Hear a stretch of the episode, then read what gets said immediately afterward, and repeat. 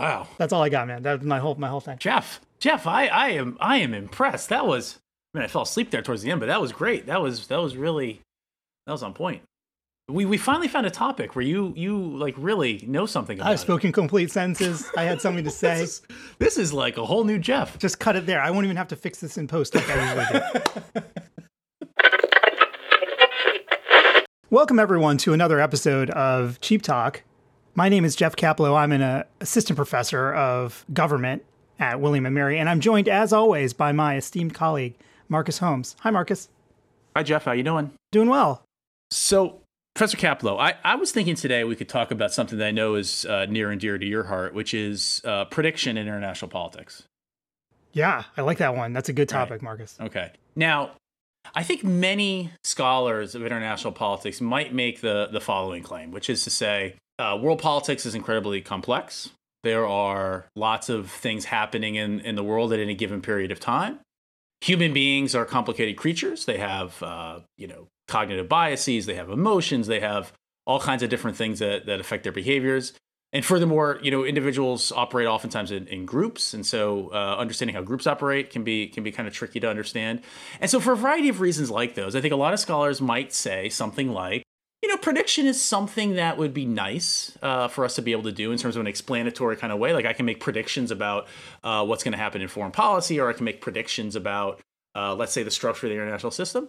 But but from a, a, perspective of of actually sort of doing it and, and thinking about sort of like whether we're right or wrong, just strikes a lot of people as being very very difficult to do, uh, and so therefore maybe not the the pursuit that we should be trying. Right. In other words, rather than try to predict what's hap- going to happen in the world, why don't we just spend more of our time trying to understand, uh, understanding what has already happened, for example, or uh, trying to understand the sort of current uh, geopolitics as opposed to making predictions about the future. So I, I, would just be curious to get a sense of where you kind of uh, land on that debate. Sure. Well, th- thanks, Marcus. I think that prediction is clearly difficult in international relations. I don't think there's any question about that. But I mean, it's a continuum. Some things are harder to predict than others. If the if the army's massed on the border, if like trucks are moving up to the border, you know, you might be reason it might be reasonable to make a prediction that an invasion is imminent, right? Where, whereas like a longer term prediction, ten years in the future, things like that, those are are maybe so difficult as to be impossible. It doesn't mean that there's no utility in attempting those kinds of long term predictions, and we can talk about how those kinds of predictions might be used. But it is fair to say that prediction is difficult in international relations, and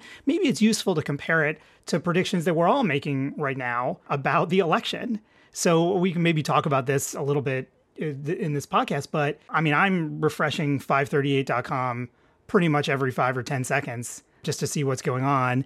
And these are predictions about who's going to win the Electoral College that are just ridiculously easy to make compared to predictions in international relations. Like, if you want to predict, is there going to be a conflict in a particular country, that is orders of magnitude more complex than predicting who's going to win the presidential election. Because what are the what are these elections predictions based on? They're based on asking people who are likely to vote who they're going to vote for, right?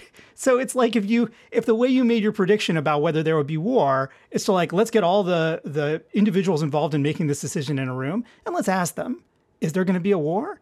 And like they'll probably tell you the truth yes or no and then you would know. We can't do that in international relations right? So the electoral predictions are just so much easier because you just ask people what they're going to do. You aggregate it up. You attach a very simple model to try to you know deal with some of the uncertainties that come from sampling and uh, maybe getting the wrong sample in your poll. But it's it's just way way simpler than making predictions in international affairs but i, I think uh, prediction is is still a worthwhile pursuit in international relations, I think there are a couple of ways to understand prediction in international affairs and, and how we can use them appropriately. An issue that comes up sometimes in prediction is that maybe there's a little bit of a tension between the traditional kind of academic approach of positing a theory uh, identifying testable hypotheses and then empirically testing those hypotheses maybe there's a tension between that academic approach and a an approach that seeks to predict the future. Um, and maybe maybe those things are in tension, but I, I think that they're actually complementary approaches, and that we can think of prediction as one way of understanding the substantive significance of our empirical findings. So if you imagine like a traditional political science paper that all of our students have had to read um, that puts out some theory, identifies some hypothesis, and goes out and tests it either with case studies or maybe some basic statistical analysis. And then we find some support for the hypothesis, usually, if, if we've assigned the assigned the paper, it means that they found some support for their hypothesis. So we have some support for the hypothesis, but we don't really necessarily know whether that theory matters much in the world based on that support we found for the hypothesis is particularly an issue in in statistical approaches where things that are statistically significant may be so minor in the strength of their effect that they don't matter much really when you get right down to it in the world. And so analysts often will try to show the substantive significance of their findings, and they usually do this through other statistical methods. But one way to do it is to say, okay, what if we had this theory in mind and we were trying to make a prediction about the future? How much better would it make our predictions to understand this theory, to pay attention to this theory? And this is something that I've done in some of my own work. So I've, uh, I have some work on what leads to negotiation in civil wars. And one of the ways I kind of test the importance of this theory in the real world is I say, okay, let's say we take into account the factors that I think matter for negotiation how much better would our predictions of whether these countries would engage in negotiation, how much better are those predictions? And it turns out they're a lot better once you take this thing into account. Um, and so this is a way to kind of unify prediction and the kind of traditional theory testing that we see in academic work. But I think prediction is also useful in bridging the gap between academic work and policy work.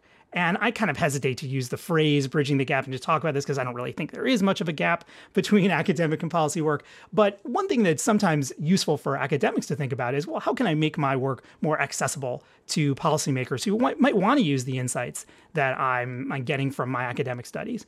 And so, one thing that I like to do is I like to take my findings and recast them in in this kind of predictive mode because this is something that policymakers understand really well because they're constantly being asked to make mini predictions about what's going to happen in the world. And so if I can say to them, well, if you consider this factor, then your predictions are going to get this much better.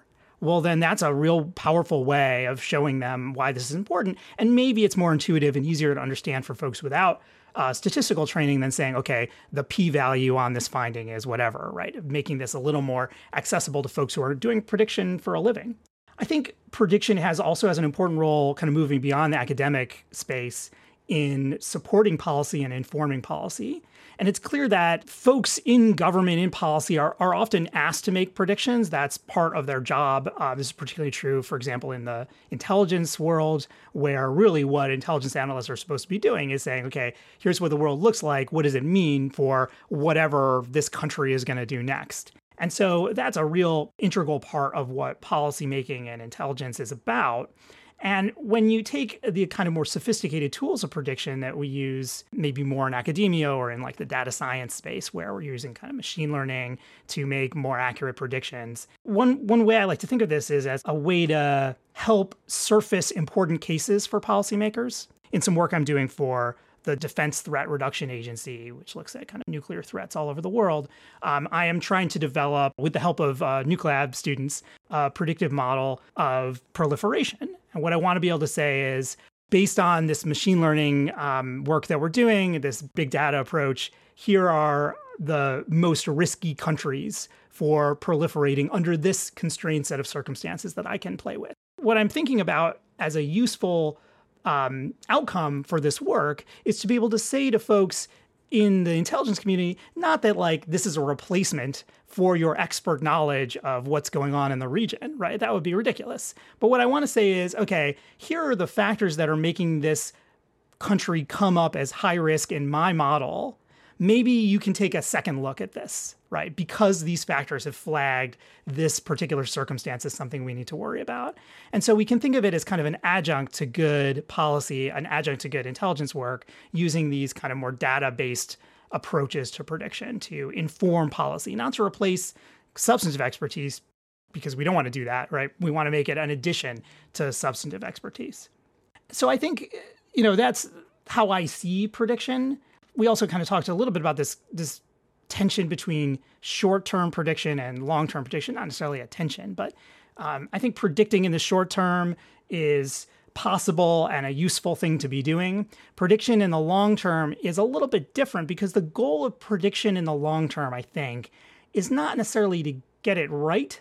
It's more to help you design policies that can be resilient, that can withstand changes in the world that you might not have anticipated. And so um, in my class, my students have used a tool called scenario planning, which is this idea of kind of making up some stories about what the future might look like, but in a structured way, right? So it, it kind of keeps you grounded a little bit, but you have this common set of assumptions and you make up some stories about what the future would look like. And then what you can do is you can adjust your policies so that even if you end up in this other really weird future, your policy is still going to work uh, versus a policy that's made without any kind of conception of what the future might look like. So predict its prediction in the long term is less about the actual prediction and more about the process of coming up with the prediction. It makes you kind of think about what are the things in the world that might change that might really have a dramatic effect. And that's an important process that analysts should be going through as they think about um, what's going to happen next in their area of expertise. Let me let me just ask you a couple questions because I, I think what you said uh, I actually agree with a lot more than I thought I would. But you know, so wait, are you are you anti prediction? What does this mean that you agree with more than you thought you would? Well, I mean, I guess the, the perspective I'm I'm coming from is that it's it's twofold, right? The first one is that because international politics is very complicated for the reasons we discussed, it seems to me that we still have basic disagreements about understanding things that have happened in the past, right? So if I go and ask a bunch of IR scholars, you know, why did the Cold War end? What what what explains World War One? Why did the September 11th attacks happen? I would imagine that I would get a whole range of different sort of explanations uh, and sort of causal mechanisms and you know variables that some people think are important and other people you know don't think is important. And so for that reason, it's, it just strikes me that if we if we think about going to the past as being about sort of retrodiction, right? In other words, we're basically making predictions in a in a sort of uh, way that we already know the outcome, but we can still go through the basic exercises of saying, you know, if I if I take these sort of inputs, what would I expect the output to be, or what do I expect uh, to happen in these given situations. It strikes me that you get just like a, a lot of disagreement about, and, and for that reason, I just I'm a little skeptical that that we can make uh, predictions about something of an of an unknown future when we can't even really agree about why something that's already happened happened, right? So that's I think that's one reason why I'm a little skeptical of the the entire uh, endeavor. The other reason I'm I, I'm skeptical, I think, a little bit is is just as somebody who studies psychology you know, I've done a little bit of research in in you know some of the you know you you are obviously familiar with Phil Tetlock uh, and his work about sort of experts making predictions. It turns out that you know for the most part they're comically bad at at doing this, right? And so one of the questions I want to ask you in a second is is sort of what makes some people better than others at making predictions, but it just strikes me that you know even people who have PhDs in in political science or international relations, uh, experts in the field you know, just are, are really bad at, at making predictions. And these these are the people that should be the best at making predictions. They have the most knowledge, and they and they sort of study this for a living. And if they can't make predictions uh, at a at a sort of reasonable rate, like above chance, I mean, then then you know, really, what's what's what's the hope for for the rest of us? So. I'm a little skeptical that the, the the human brain has the ability to sort of deal with this basic fundamental issue, which is that the future is uncertain, uh, and we we just have a very poor capacity to sort of project what's going to happen uh, in the future. But anyway, so it might be worth saying a couple things about Tetlock's work and, and what you think might uh, explain why some people are better at making predictions than others. Yeah, so I, I uh, those are great points. So uh, on the kind of the first thing you said there about well, we can't even explain the past. How can we predict the future?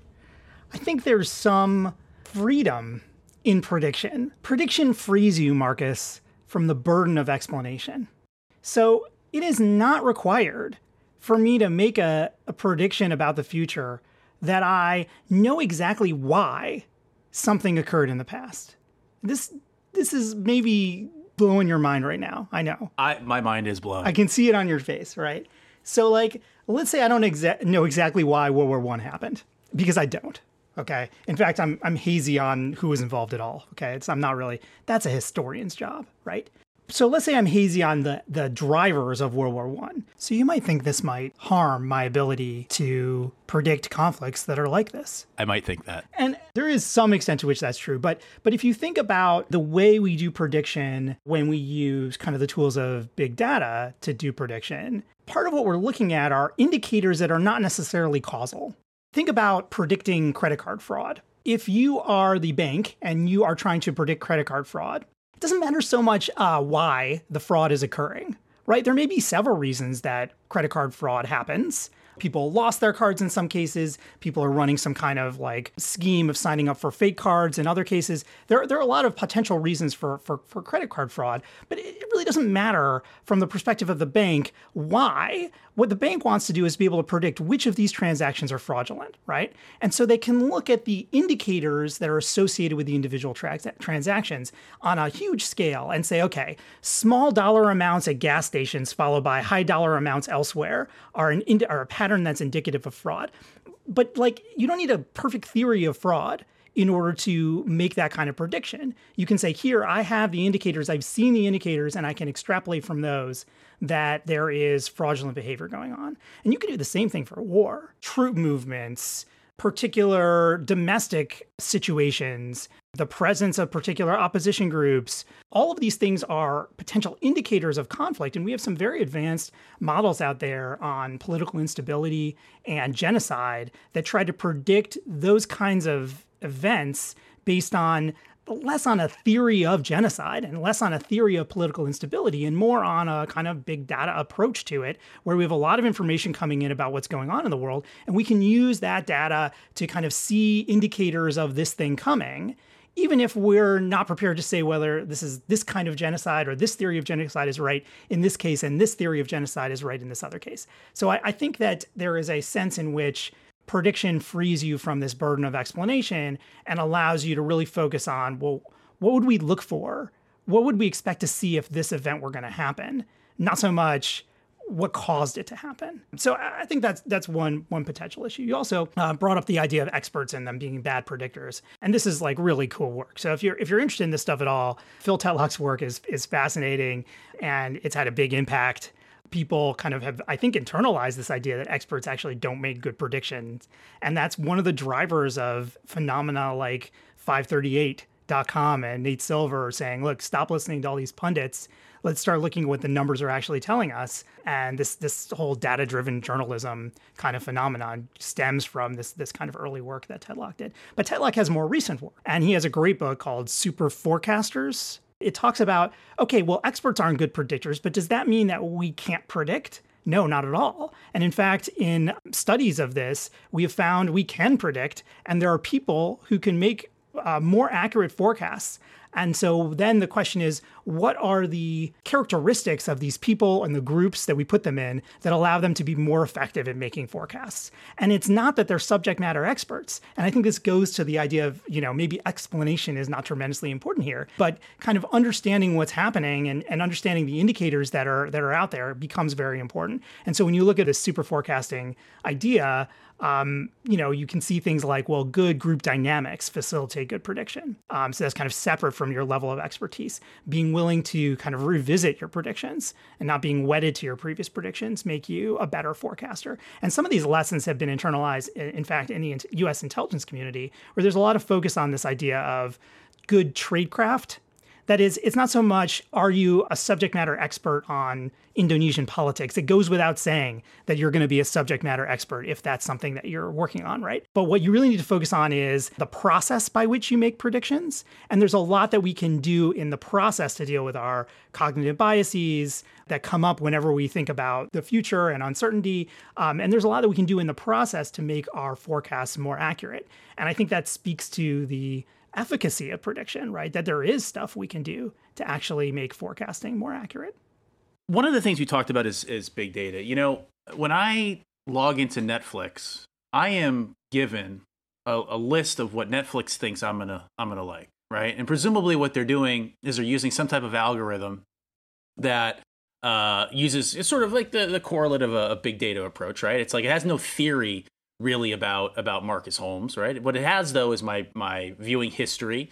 It knows how long I stay in particular shows. It knows if I uh, you know watch throughout the whole the series or or give up and and from that they can try to make predictions about about my my viewing behavior and and what I might like. And I got to tell you most of the time I find it to be terribly incorrect. You know, I, I look at what they recommend and I'm just I'm I'm very disappointed. The shows about cooking and uh, you know, I don't know. Did you not watch the Great British Baking Show? No, my wife likes it. I've never. I I have no interest. Oh my god, that show is so good, so good. In the, in the yeah, I know. But that was ironically that's one of the ones that Netflix thought I would like. So Jeff, why is Netflix so wrong about what I like? Okay, so there are a few possibilities here. So it, it is not the case that Netflix has to be right 100% of the time. In fact, you may be uh, the kind of person that doesn't like a lot of shows on Netflix, and it knows that like it's really run out of shows that you're gonna like. You've watched them all. You do nothing but stream Netflix.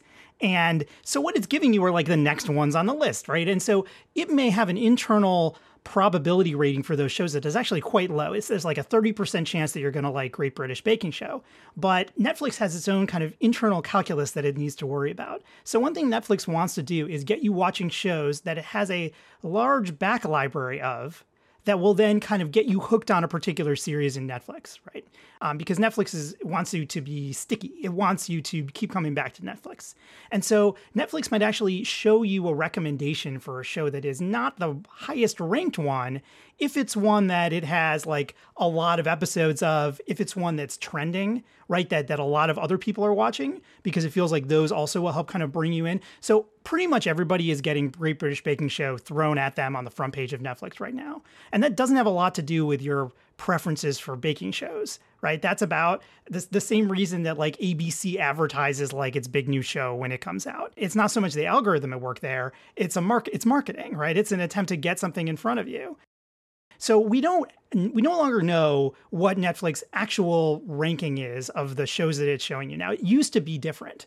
So I remember back in the day when you could, you still can do this, but it's it's much more hidden in the in the uh, user interface. But you used to be able to like uh, rank everything you'd ever watched. Yeah, that was great. And I would spend like an afternoon going through old movies and saying, "Oh, I like that. I sort of remember that." Yeah, and and that and you and you felt good about yourself because you felt like you were helping to train the Netflix algorithm. And it no longer puts that stuff in front of you. It, it used to like ask you after each movie, "Did you like it? Did you like it?" Because it was using that to train the algorithm. And now Netflix thinks that it has enough information about people like you and what they actually watched on Netflix that it no longer needs to know about your personal preferences, right? It turned out that there was a point of diminishing marginal returns there. And now that they have enough pseudo Marcuses in their data set, they're, they don't care anymore that you once watched this one movie and kind of like. Back in the day, they used to show you, we think there's a 72% chance you're going to like this movie which was kind of cool. Like you could see under the hood what their internal probabilistic estimate of, of success was. And they don't show you that anymore, partly because some of the, the shows that they're presenting in front of you have a very low likelihood of success. And they don't want to prejudice that by, by telling you about it in advance. So this is this is actually something that bothers me, uh, which is the way you describe Netflix's uh, algorithm. Right? It's it's really two different things, right? So partially it's like legitimately what they think I might enjoy, right? But then part of it is also like the marketing, right? They want it, they want me to to to watch whatever show is hot or or watch shows that have they have a backlog or whatever. And and part of this means though that Netflix always wins, right? So like when I when I make the claim that Netflix's prediction uh, is bad, you can say, whoa, whoa, whoa, whoa, no, no, no, no, no. That was just marketing. Like they they don't actually not predicting you're gonna like the show. They just want you to see it, right? In the same way that that back in 2016, uh, you know the the the Nate Silvers of the world and the people who are making projections about who's going to win um, the presidency were making claims like, well, you know, Hillary Clinton has a very good chance of winning. Like all of our models suggest that she she's likely to win. Doesn't mean that Trump won't win. It's possible, you know, depending on the model that you looked at. Maybe it was a twenty five percent chance. Maybe it was a one third chance. Everybody kind of ran with the idea that Hillary was going to win and she was the clear favorite.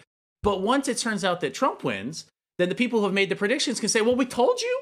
We told you that she, that he had a 25 to 33 percent chance. You didn't listen to that, but we told you. In other words, regardless of the outcome, uh, uh, Nate Silver at all can just say, "Well, yeah, our model showed that he had a, a chance of winning, and he won." You know, and this, and like Netflix, they can say, "Well, you know, it turns out that uh, we we have this prediction that you're going to like this thing, and if you don't like it, well, it turns out we were actually just going to do that for marketing purposes anyway. It really had nothing to do with the prediction. It was it was uh, Netflix always wins in the same way that Nate Silver always wins. So my question is, for for situations like an election that happens only once every four years, or in this particular case, it's an election that never will never happen again with those two people involved in that particular time period, or for international politics where these are one-time uh, events that we're often trying to to predict or explain. Uh, what what is the way that we judge predictions? Like, how do we how do we know whether or not your prediction was was any good when there's always seems to me an out by the people making the predictions? They can say, well, you know, of course I made that. That was part of the model. How how would you how would you respond to that? So we can't judge Netflix, but they can. So Netflix, when they give you a recommendation, they'll see which ones you click on, and they'll see which ones you actually watch, and they'll see which ones you actually watch the all of, and they will refine their algorithm based on that. So I think Netflix actually does know how well they're doing and can make adjustments. But, you know, sure, they don't want you to know how well they're doing. They do have some vested interest in making their recommendations pretty good because they want you to keep watching, right? So they, they want it to be good. But yeah, evaluating how well Netflix is doing is not, that's, that's not so- something that we can really have a lot of insight into. Um, on the elections, it's a little different. And there's a uh, kind of public interest, I think, in understanding how well polls and and the kind of poll aggregators like 538 how well they do in predicting our, our elections. And it's really tricky. This is partly a philosophical issue. We spend like a week or two on this in my prediction class. But like what does it mean that nate says there's a 71% chance that hillary clinton is going to win in 2016 what does that even mean right? Um, so is he right or is he wrong when when trump wins that election? And i mean the answer says nate is that he was right that uh, if you run that election 100 times, in 71 of those elections, Hillary Clinton will win. We just got one of the ones where Trump won. And so the kind of parallel universe version of this story is that if you rerun all of these one off predictions over and over and over again, you'll see that kind of proportion of, of events. Um, now, that's really tricky in terms of trying to go back and hold people accountable because we obviously can't run that election again perfectly. But what we can do is we can take Nate's predictions. He makes many, many, many predictions over many, many elections, not just the presidential, but all the House races, all the Senate races. We can go back and see how well calibrated, this is the technical term, are Nate's probability estimates. So you can go back and you can see when he says there's a 16% chance of this person winning, every 100 times he says 16% chance, 16 of those should come up. So you can actually do that. You can go back and you can see how well calibrated are the probabilities that these different um, aggregators make. And so that that's one way to do it. And that's the nice thing about 538, which has kind of been doing this the longest of these of these various websites because they do have a track record and you can go back and see that actually it's pretty well calibrated over time. Now, that doesn't necessarily mean that this one estimate is right. I think uh, today, as we're recording, 538 has Biden at 88%. I'm not saying I just refreshed because it's refreshing every five seconds, but uh, that Biden has an 88% chance of winning uh, the Electoral College.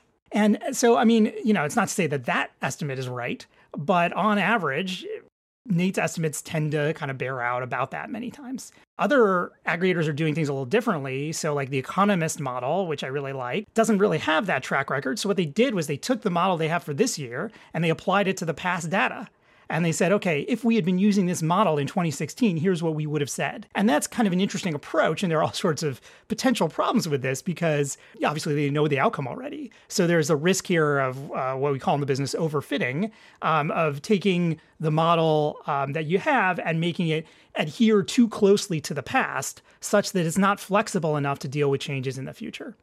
I was just going to ask you about your thoughts about the the downsides of of predictions, right? So I think one could say or make a or make a reasonable claim that let's say in 2016, uh, the fact that so many people thought that Hillary was sort of a shoo in for the presidency had really negative uh, uh, effects in terms of maybe voter turnout. If you're a Democrat that woke up that morning and it's raining outside and you're, you know, geez, I got to watch my kids. I don't really want to go to the polls because uh, you you know if you think that Hillary's going to win pretty handily, that you don't really have a, a, big incentive to to do that. So I'm wondering if you could talk a little bit about some of the sometimes social scientists talk about the performativity of of polling, but not just in, in polls, but also just predictions more generally. What is what is the downside, and, and is that downside risk uh, real, or is it something that we sort of over overemphasize sometimes?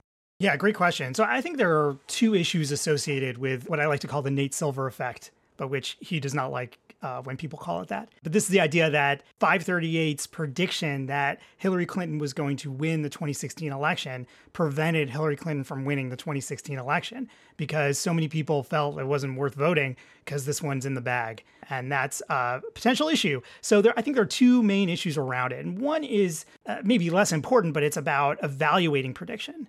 So, you know, I, I, I, used to work in the intelligence community and uh, I made predictions for a living. And some of my predictions were, most of them were right, but occasionally I would get it wrong. But if you went back and you were like, Kaplow, go back to all the, the presidential daily briefs or whatever that you wrote and tally up your success rate. how well did you do in predicting what was going to happen with Iran's nuclear program or whatever? Well, I can do that, but I, I can say that my predictions would end up being almost all wrong using that metric. But that doesn't mean that I was wrong in making the prediction.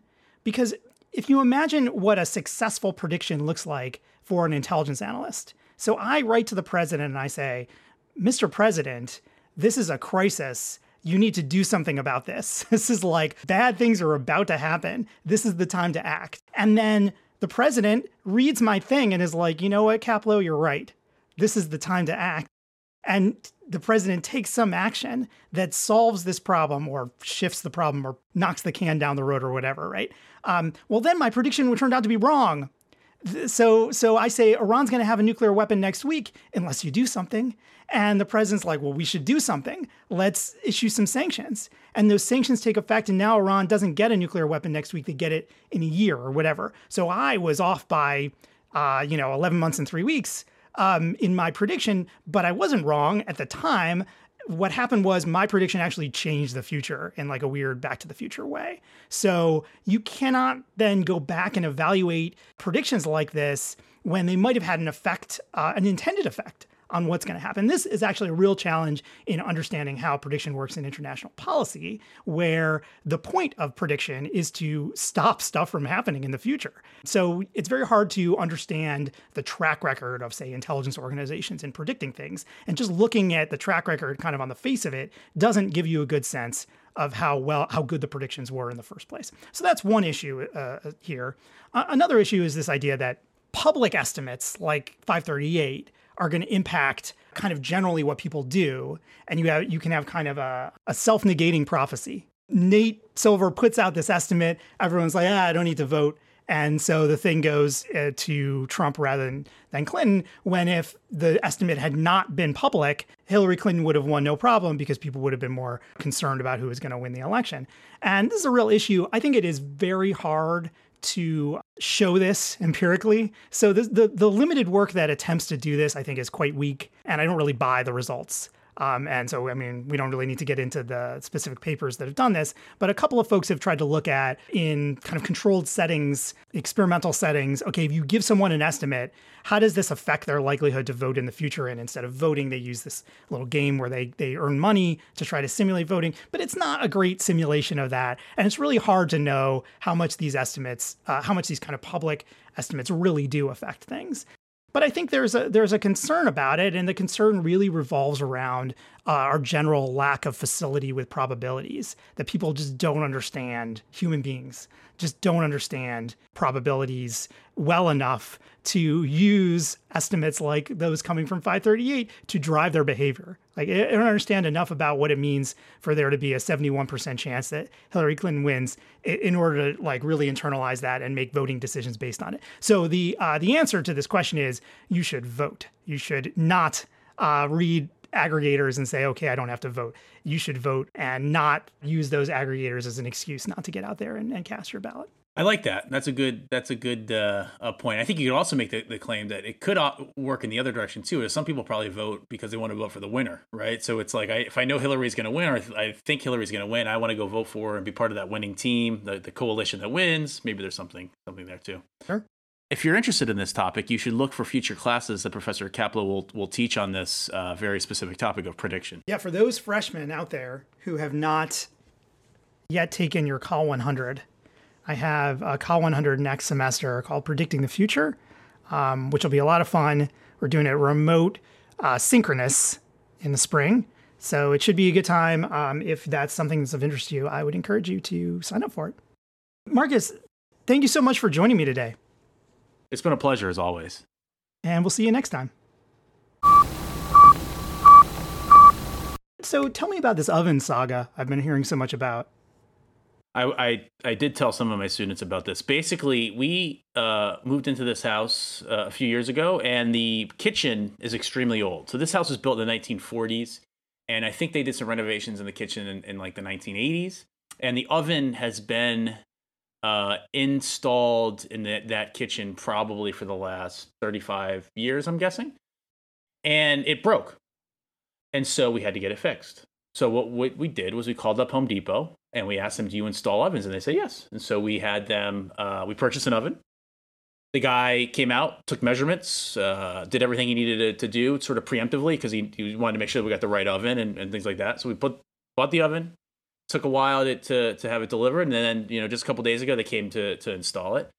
And what I didn't quite realize was that replacing a wall oven, uh, I actually briefly thought about trying to do this myself, and I am so glad that I did not in, in try this. First of all, you open up the box to the oven, and there are wires and uh, various things coming out of this thing. It's, it's it's so complicated. The the manual to how to install it was was almost an inch thick.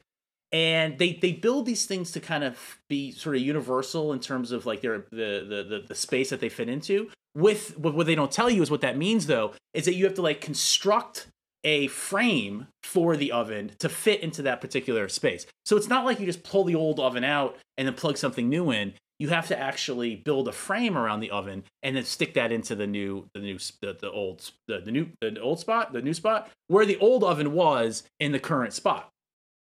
So this ended up being like an all day event. So this guy comes over at like 9:30 in the morning and he's he's looking at it, he's measuring, he takes the drills out. And meanwhile, I didn't want to get coronavirus, so I, I put him in the kitchen where the oven is and I open the windows and I close all the doors. And so all I get is the the, the horrendous sounds coming out of the room. It, it was like being at the dentist's office where you hear the drilling and it's like the awful noise, but it like probably 10 times louder than that. And banging and and it was sounded like they were tearing down our entire kitchen. Um, at some point I, I went in there just to see how things were going, which was a huge mistake because he was he was like sweating profusely. He was uh, very agitated uh, and, and, didn't really seem to be that confident in what he was what he was doing. I will say, in the end, the oven was installed. Uh, after we overcame the initial sort of how do we make this work uh, in terms of like what are the buttons and all that kind of stuff, and what is what are the the LED thing trying to tell me? We now figured out how to work the oven. It works. It, it heats up. It cooks food. So we're very happy. It was just a, a long a long day of of oven uh, shenanigans on Monday. Yeah, well, and now you can't go in your kitchen for two weeks, so that's well, right. I Lysol. We, we we have one can of Lysol left uh, uh, in our in our storage shed, and so we were able to Lysol, you know, like crazy. Um, we think we think we're okay. We think we're okay. I still have my sense of smell. If you need some more disinfectant, I know a guy, so let me know. You are very good on the disinfectant. I I, I feel like appliance installation. Um, and you, you had made this point earlier, Jeff. And for the, the students listening, this will be helpful for your futures I think it's worth having people install appliances for you. I, I just don't think it's worth trying to do yourself. And and watching this saga on Monday over the course of probably six hours just reaffirmed for me the importance of having people who know what they're doing install appliances. So I I maybe disagree. I I mean I feel like you got to know what you're getting into. So I did a dishwasher uh, a couple months ago, right? and and like it's not that big a deal, right? It it still took me far longer than it probably should have, but I did watch several YouTube videos before doing it, so I felt well prepared for this for the situation. The thing about having an appliance professionally installed is it puts you in a really weird position of not knowing exactly who you should be rooting for. Are you rooting for the installer? Are you rooting for the appliance? Because you want the thing to be difficult enough to install that it justified you spending the extra hundred dollars or whatever to have the person come and install it for you. If it's too easy, if he just slides that oven in there and plugs it in and bam, it's working, well, that's just embarrassing, right? You should not have gotten that guy to do it. But be, you so you want it to be difficult enough, enough of a trial. There should be enough weird noises, enough uh, sweaty installers that it felt like it was worth the money.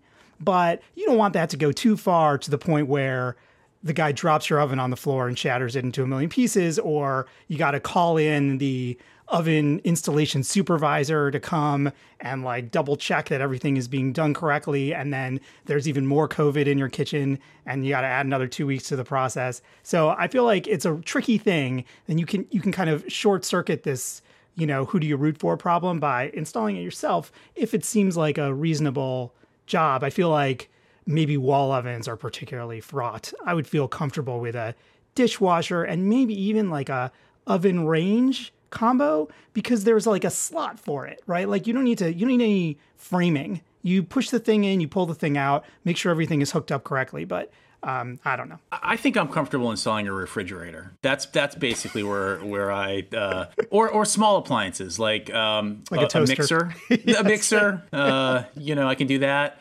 Uh, I'm not I'm not installing any sort of um, thing that needs to go into into cutouts in, in, my house. I will say there was a moment in time where I, I thought really that this was not going to work and we would forever just have this big hole in our in our kitchen, and we would have to go buy some standalone uh, range because no one would be able to figure out how to replace. The, the other thing I will say, Professor Kaplow, that's important to note, it, it's the case now, I believe, that that wall ovens are produced in standard sizes. This was not the case back in the in the whenever this house was was sort of uh, the kitchen was sort of redone in the 1970s, early 1980s, whatever. And so our cutout for the oven is a non-standard, sort of custom, if you will, size, which is which is great when you are like building a, a house or renovating a kitchen. It looks nice and everything. But then when that oven breaks, you have a major problem on your hands because now that you don't have a standard size, you can't just like slot something in there uh, woodworking is involved, like drills, uh, uh, wood, whatever they use to cut wood, saws, uh, you know, nails. Those things become part of the process, and so once that happens, I feel like I'm out. I just can't. I just can't. Yeah, I probably would have just scrapped the kitchen at that point and just done a complete reno. As long yeah, as you're if, pulling if, the you thing know, out. I'll tell you what. If, the, if we didn't have coronavirus, uh, uh, we might just do that. You know, but I, I think at this point, and that, yeah, well, okay. What do you think? Should we talk about talk about some international relations?